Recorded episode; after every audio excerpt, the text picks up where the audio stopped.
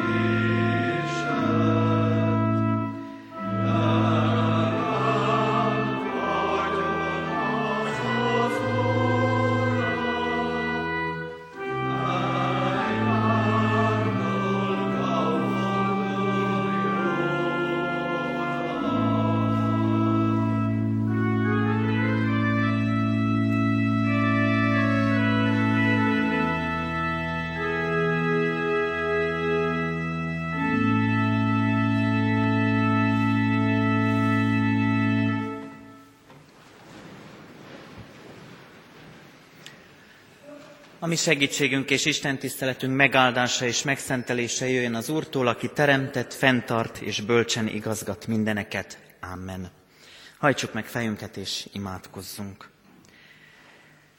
Hálatelt szívvel állunk meg a Te színed előtt, mennyei atyánk, hogy megköszönjük neked, hogy nem csak hétvégén, nem csak a neked szentelhető napon, hanem életünk minden percében úgy állhatunk meg előtted, hogy tudatosítsuk, nem csak az Isten tisztelet megszokott ideje és rendje az, ami a szent idő általad, hanem te mindenkor megszenteled a mi időnket és életünket.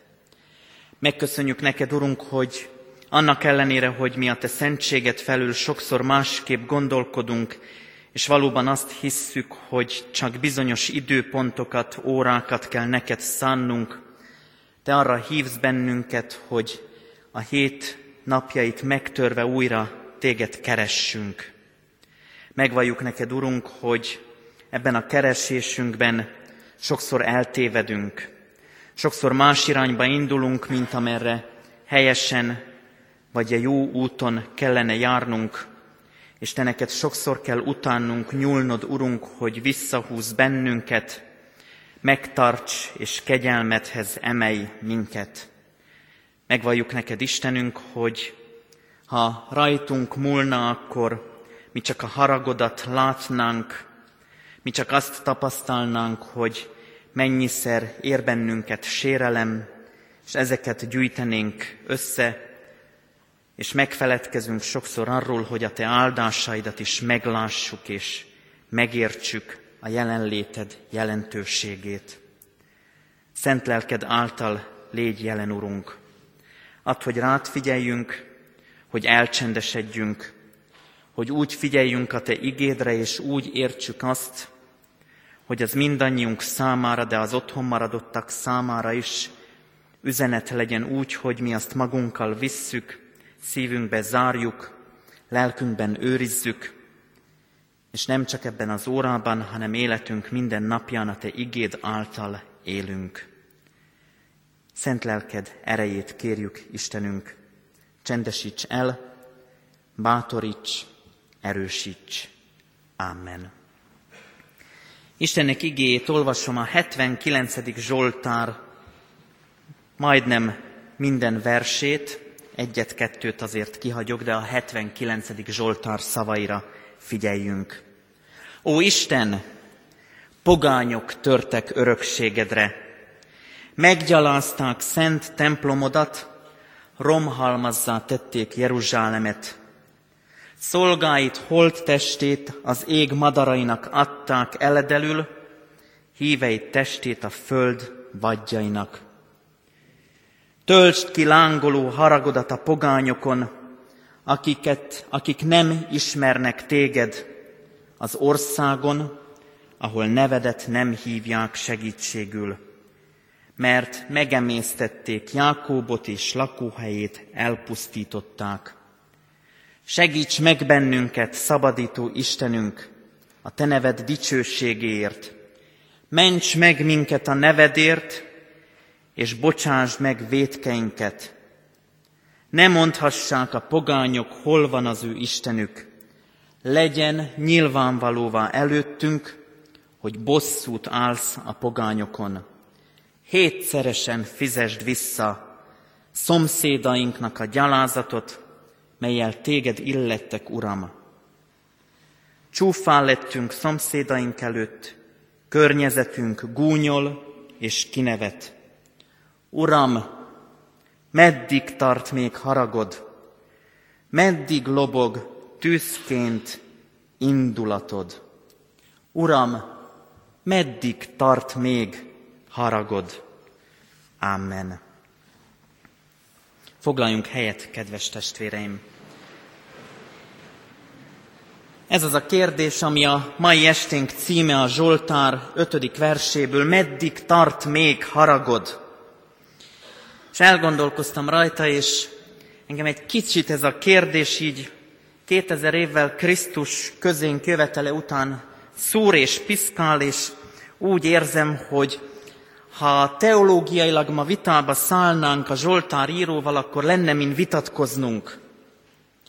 Vitatkoznánk vele, mert a mi kérdés feltevésünk már ennél egy kicsit rendezettebb, és ugyanakkor mégis helytálló. Meddig ter, tart még haragod? Én ezt a kérdést ma így fordítanám le. Hol kezdődik a kegyelem, hol kezdődik a megbocsátás? Meddig tart az elégedetlenség, és hol kezdődik az elégedettség? Meddig vagyunk Istentől elfordult emberek, és mikor érkezik el az a pillanat, amikor megbékülünk az Istennel? Meddig van az előtte, hol van a határvonal, és mi van utána? A meddig kérdésre eleve kétféleképpen tudnánk válaszolni. Egyrészt nézhetjük ezt a kérdést helyileg is, de időileg is behatároló kérdésnek. Hol kezdődik a kegyelem? A kegyelem Jeruzsálemben kezdődik a Golgota hegyén. És meddig tart a harag? A harag Jeruzsálemig tart, a Golgota keresztjéig. Mikor van még itt a harag ideje? Akkor, amikor még Krisztust nem látjuk, Krisztust nem értjük, akkor, amikor még Krisztus talanul éljük az életünket, akkor, amikor az Isten megbékítő hatalma nem jelenik meg közöttünk, hanem csak a haragját látjuk, az ítéletét tapasztaljuk. Azt látjuk, hogy mindenben és minden mögött az istentelenség, az Isten hiánya van jelen, míg nem elérkezik Krisztusban, és ott akkor a Golgota hegyén cselekszik.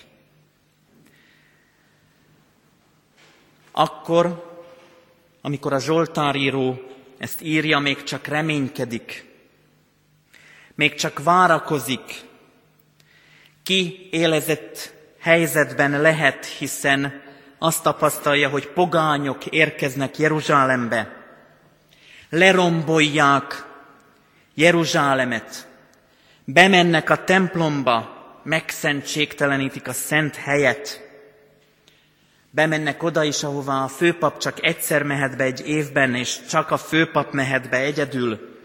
De számukra ez nem határvonal, nem kérdés, hogy tovább mennek-e, beljebb mennek-e, hanem átgázolnak mindenen, mindenkin, az emberi becsületen, az Istentől kijelölt határokon, nem vesznek figyelembe sem Istent, sem embert, hanem csak törnek, zúznak, haladnak előre, és azok, akik ott vannak, úgy élik meg, hogy Isten haragszik.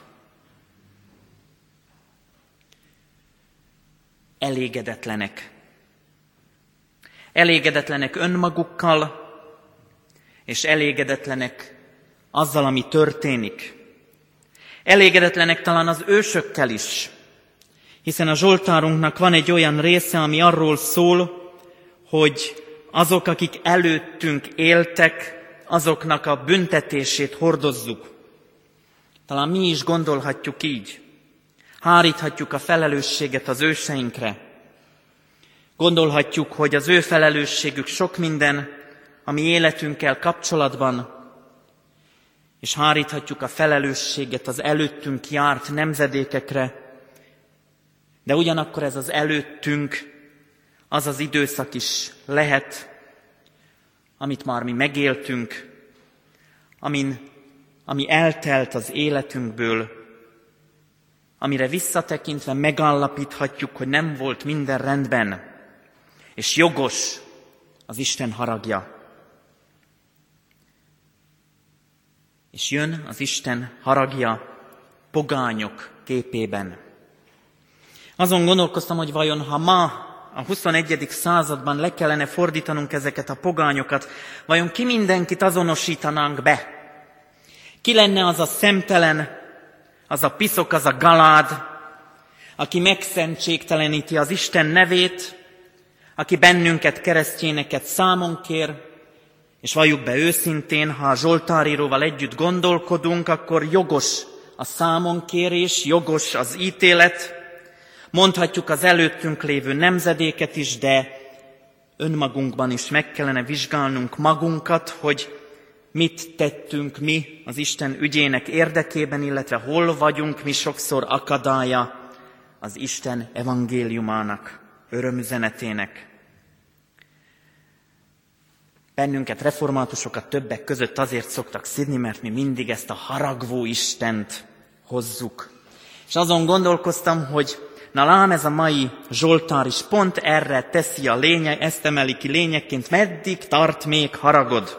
Ezért is volt bennem ez a vívódás, hogy ha most bejönne egy pünkösdi vagy baptista testvérünk, vagy egyéb olyan fiatalok, főleg akikkel én sokat foglalkozom, akkor rögtön mondanák, hogy hát ez az, amiért mi nem szeretünk templomba járni. Ez az, amit mi folyton hallunk, nem vagyunk elég jók, nem felelünk meg, nem teszünk meg mindent, nem elég nektek az, hogy mi itt vagyunk és ebbe az iskolába járunk. Nem elég az, hogy már eljöttem, és itt vagyok. Meddig tart még a harag? És hol kezdődik végre a kegyelem? Hol van a határ?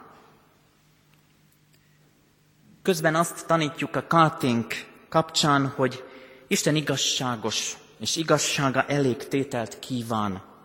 De ez az elégtétel nem rajtunk múlik. Mi nem tudunk eleget tenni, hanem az elégtételt az Isten adja helyettünk. Az is érdekes ebben a Zsoltárban, hogy igazságtalanságnak éli meg a Zsoltár írója, hogy a pogányok betörnek a szentélybe, betörnek a templomba, elfoglalják Jeruzsálemit, rombolnak. Micsoda igazságtalanság. És olyan hányszor követjük el mi is ugyanezt az igazságtalanságot, mert az Isten országának építése helyett mi magunk is ugyanígy rombolunk, úgy mozgunk néha az Isten ügyében, mint a porcelán boltban az elefánt, valamit szeretnénk megnézni, és közben három értékes vázát törünk össze, és egyéb dolgokat, nem beszélve mondjuk a zsolnai porcelánról, ami a legszebb és a legértékesebb ott középen. De hát azt az első ormány mozdulattal sikerült összetörni. Istennek tehát érkezik a büntetése, mondja a Zsoltáríró. Isten igazsága büntetést kíván.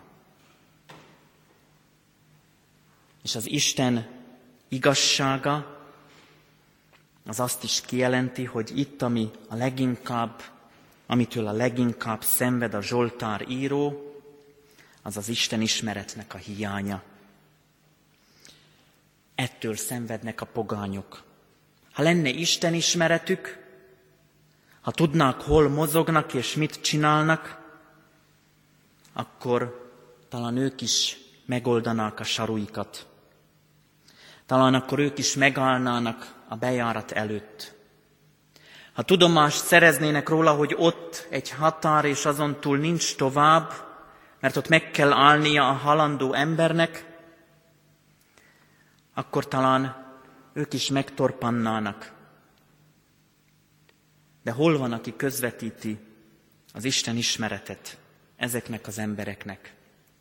Hol van az az személy, az a próféta, az a keresztjén ember, aki jelzi, hogy itt határhoz értünk. Eddig tart az emberi elviselhető dolog, és innentől fogva istentelen. Nem tudom, hogy ez a jó szó, vagy embertelen amit csinálsz. Az elégedettség, elégedetlenség, feszültsége így jelenik meg ebben a Zsoltárban. És összefeszül az Isten és az ember, az ítélet és a kegyelem, a harag és a megbocsátás. És én azt mondom, hogy milyen jó, hogy nem mi ítélkezünk. És milyen jó, hogy a Zsoltár írótól még ebben is tanulhatunk, hogy ebben is van egy határ. Bár amit a pogányok csinálnak, az elítélendő, az nem a követendő, az az, amit mi nem szeretnénk, de nem torolhatjuk csak úgy önkényesen meg. A megtorlásban viszont jó lenne, ha az Isten igazságos lenne, már pedig ha az én igazságomat követi, akkor az, aki ezt elkövette, annak annyi. Pusztítsd el, Uram! De most, de azonnal, de rögtön! Mert, és akkor vajon mi a mi 21. századi érvünk? Nem fizetett fenntartói járulékot? Nem keresztelte meg időben a gyerekét? Nem református óvodába, iskolába, gimnáziumba iratja? Nincs minden vasárnap templomban? Nem tudom, hol kezdődik a határ. Nem tudom, értitek-e, kedves testvéreim, a dilemmát, hogy ha a 21. században ez a Zsoltáríró ma itt lenne, akkor vajon hol húzná meg a határt? Hol van az, ami számon kérhető, mi az, ami számon kérendő, hol a szent és a profán közötti nagyon hegyes, nagyon éles meccés, hol felelünk mi meg? Pedig mi szeretnénk megfelelni. Szeretnénk megfelelni. Szeretnénk, ha nem csúfolnának, ha nem gúnyolnának. A Zsoltáríró ettől is szenved. A szomszédok gúnyolnak, meg csúfolnak. Nagyon ciki. A szomszédom tudja rólam, hogy keresztén vagyok, de meg is van rólam a véleménye. Nyugodtan kicsúfolhat. Lazán gúnyolódhat azzal, hogy ez református. Vajon az Isten ismeret és a reformátusságom hol találkozik? Hol van az, hogy én megfelelek, hogy elég jó református vagyok? Mikor leszek elégedett? Mikor lehetek elégedett magammal? Mikor lesznek elégedettek velem? Ki az, aki elégedett akar lenni velem? Ki az, aki azt mondja, hogy innentől fogva te vagy a mintareformátus? És mitől leszel elég jó keresztjén? Jó lenne, ha büszke lenne rám. Az Isten. Nemrég egy gyülekezetben jártunk ifjúsági napon innen az ifjúsági zenekarral, meg a Pintér Nóri kolléganőmmel, Pál Feri kollégámmal, és volt egy csoportbeszélgetésünk, és kérdeztem a gyerekeket, a konfirmandusokat, hogy mégis milyen célt tűznének ki maguk elé. Mi az, amire vágynak? És hát az egyik fiú nagyon ellenkezett, de nem hagytam annyiban, kérdezgettem.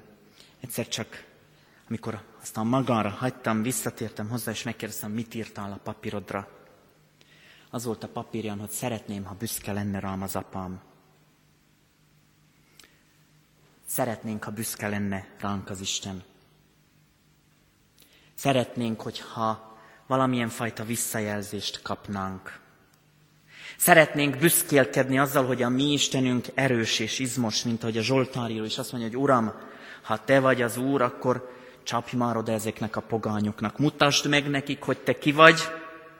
Szeretnék én is büszkélkedni veled, de azt is szeretném, ha Te is büszkélkedhetnél velem. Eddig én kudarcot vallottam, de szeretnék büszkélkedni azzal, hogy én hozzád tartozom. Meg akarok neked ebben felelni. Szeretnék büszke lenni a hovatartozásomra, a kereszténységemre, a Krisztus követésemre, a reformátusságomra. Szeretném, ha mások is úgy látnak, hogy én jogosan vagyok büszke. És szeretném, hogyha éppen ezért, Uram, nálad lenne ennek a kulcsa, ezt te oldhatod meg egyedül. Ebben az esetben a Zsoltáríró szerint egy alapos ítélettel. Mert sokszor jogosnak érezzük az Isten haragját. Sokszor önmagunkra nézve is jogosnak ítéljük, és úgy is éljük meg az Isten cselekvését, hogy haragból cselekszik. De elfeledkezünk közben arról, hogy időközben föladtuk a megfelelni vágyásunkat, elfelejtettük megkeresni azokat a pontokat, ahol az elégedettség, a megelégedettség szempontjából tekintünk az Istenre, és mi is inkább az elégedetlenség oldaláról keressük őt, ezt meg azt meg amaszt kérünk, mert nekünk jár, mert nekünk jogunk van hozzá, az Istennek az a dolga, hogy ítélje el, csapjon oda, a szomszédot is csapja agyon, hiszen mindig piszkál azzal, hogy én nem vagyok szerinte elég jó református. Jó lenne, ha ezt nem így látnánk, hanem igyekeznénk, hogy a megfelelni vágyásunk és az elégedettségre való törekvésünk fáradhatatlan legyen az Isten előtt. De elfáradunk.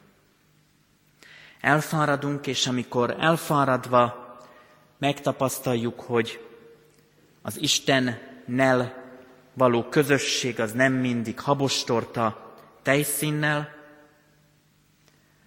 akkor bizony észrevesszük, hogy vannak nehézségek. Van, amikor a pogányok egészen a szentélyig bejönnek, nem tisztelnek senkit és semmit, és szembesítenek azzal, hogy az, ami nekem értékrendben fontos, az nekik semmit se jelent. Szembesítenek azzal, hogy amivel én meg vagyok elégedve, az nekik túl sok, vagy nagyon kevés. Szembesítenek azzal, hogy ami szerintem megfelelő, az nekik szükségtelen.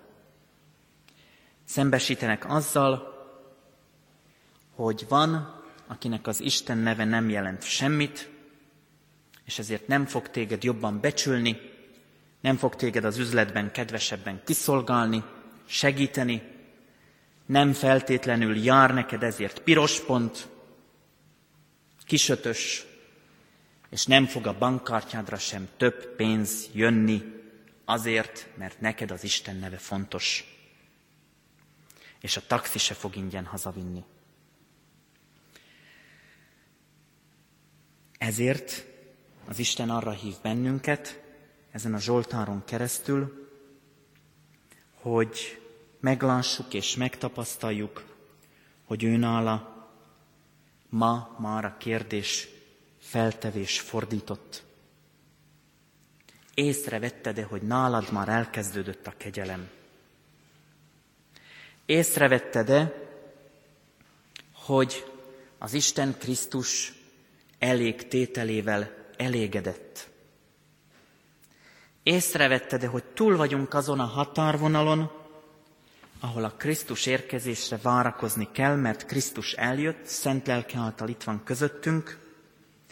A Jeruzsálemi Golgotán megtörtént a pogányok, a hitetlenek, az, Isten, az istentelenek utolsó nagy cselekedete, a karpit is ketté hasadt, mert Jézus Krisztus meghalt a kereszten. Észrevette de, hogy az Isten Krisztussal való elégedettsége okán téged is ebbe az elégedettségébe hív. És azt mondja, hogy örül, hogy itt vagy. Jó, hogy őt keresed. Jó, hogy rámered bízni az életedet, a haragodat, jó, hogy azt tapasztalod és azt látod, hogy a kegyelmi idő elkezdődött, és még most is tart, Ma elégedetten mehetsz haza. Elégedetten nézhetsz körül, mert az Isten haragja helyett az Isten kegyelme szól hozzád, és arról szól, hogy neked helyed van az Isten országában, az ő trónusa mellett, az ő ítélete veled kapcsolatban az, hogy elhívtalak, enyém vagy neveden, szó, neveden szólítottalak, megfelelsz. Nem magadért, hanem Krisztusért.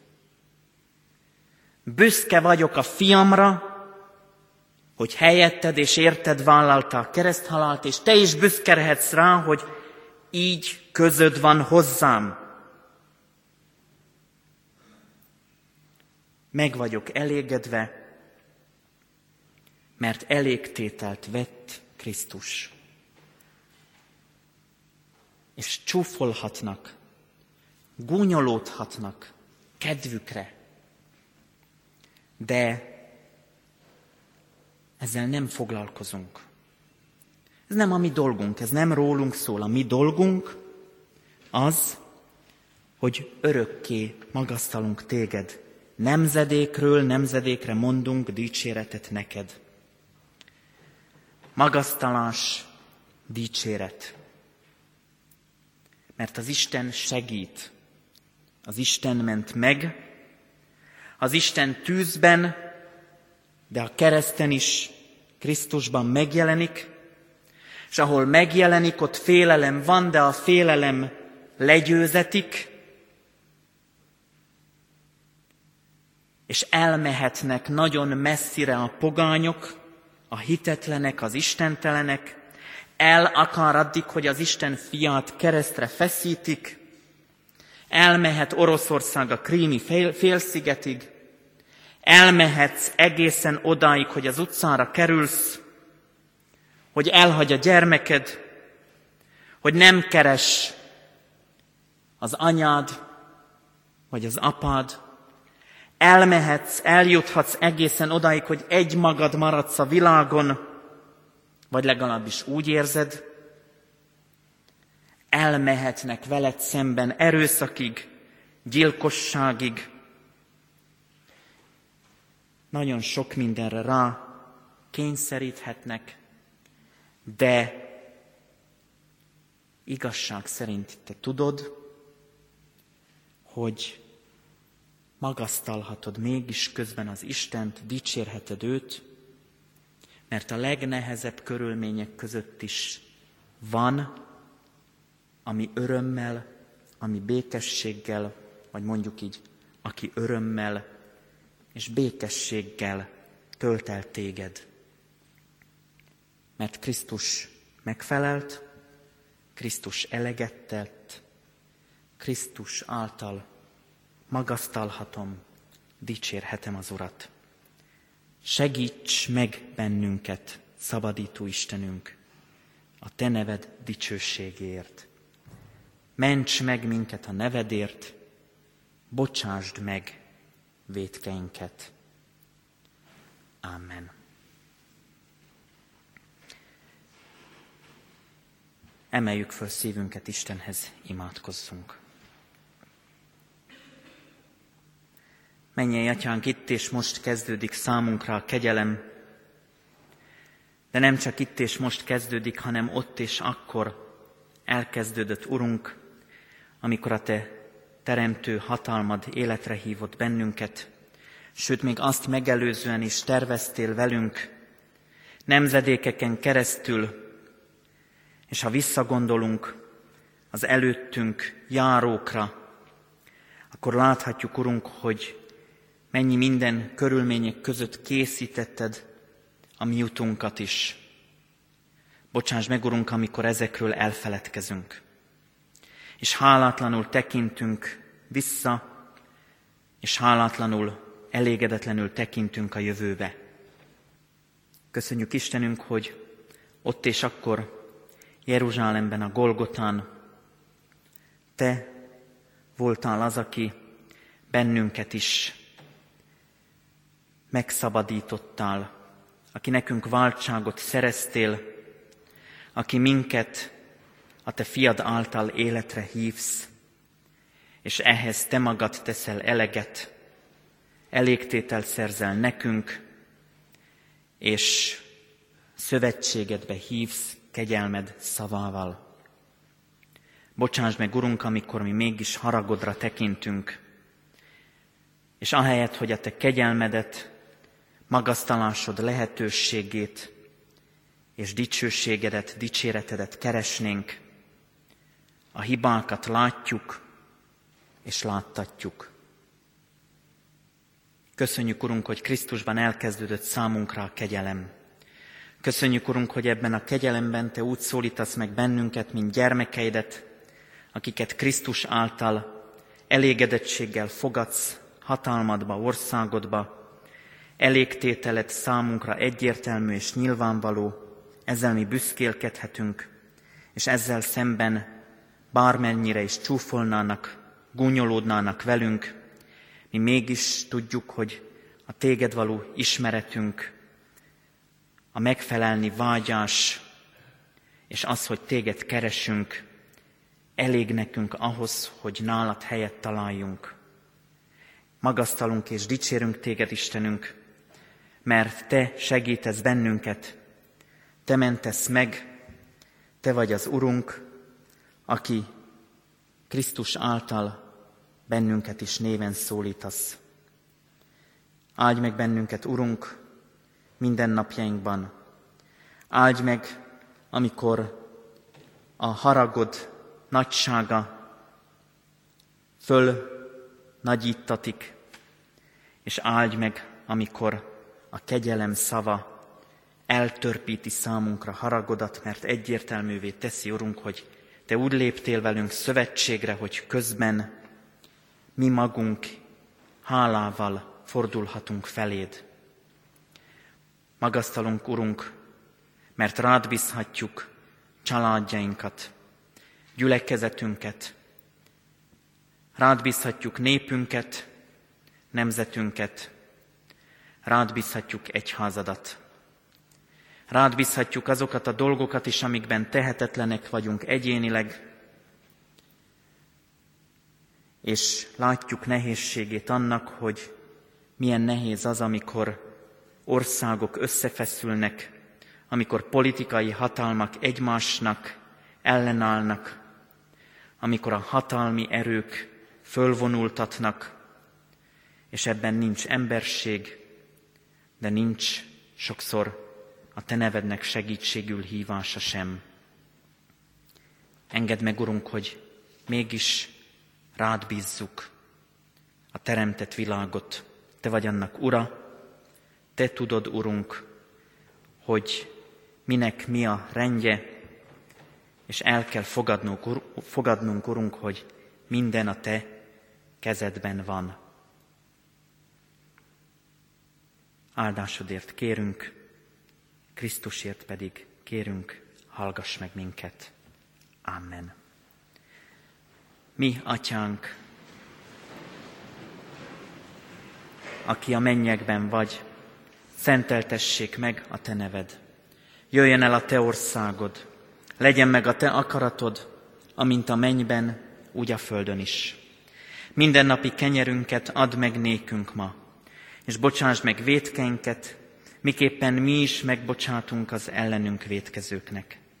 És ne vigy minket kísértésbe, de szabadíts meg a gonosztól, mert tiéd az ország, a hatalom és a dicsőség mind örökké.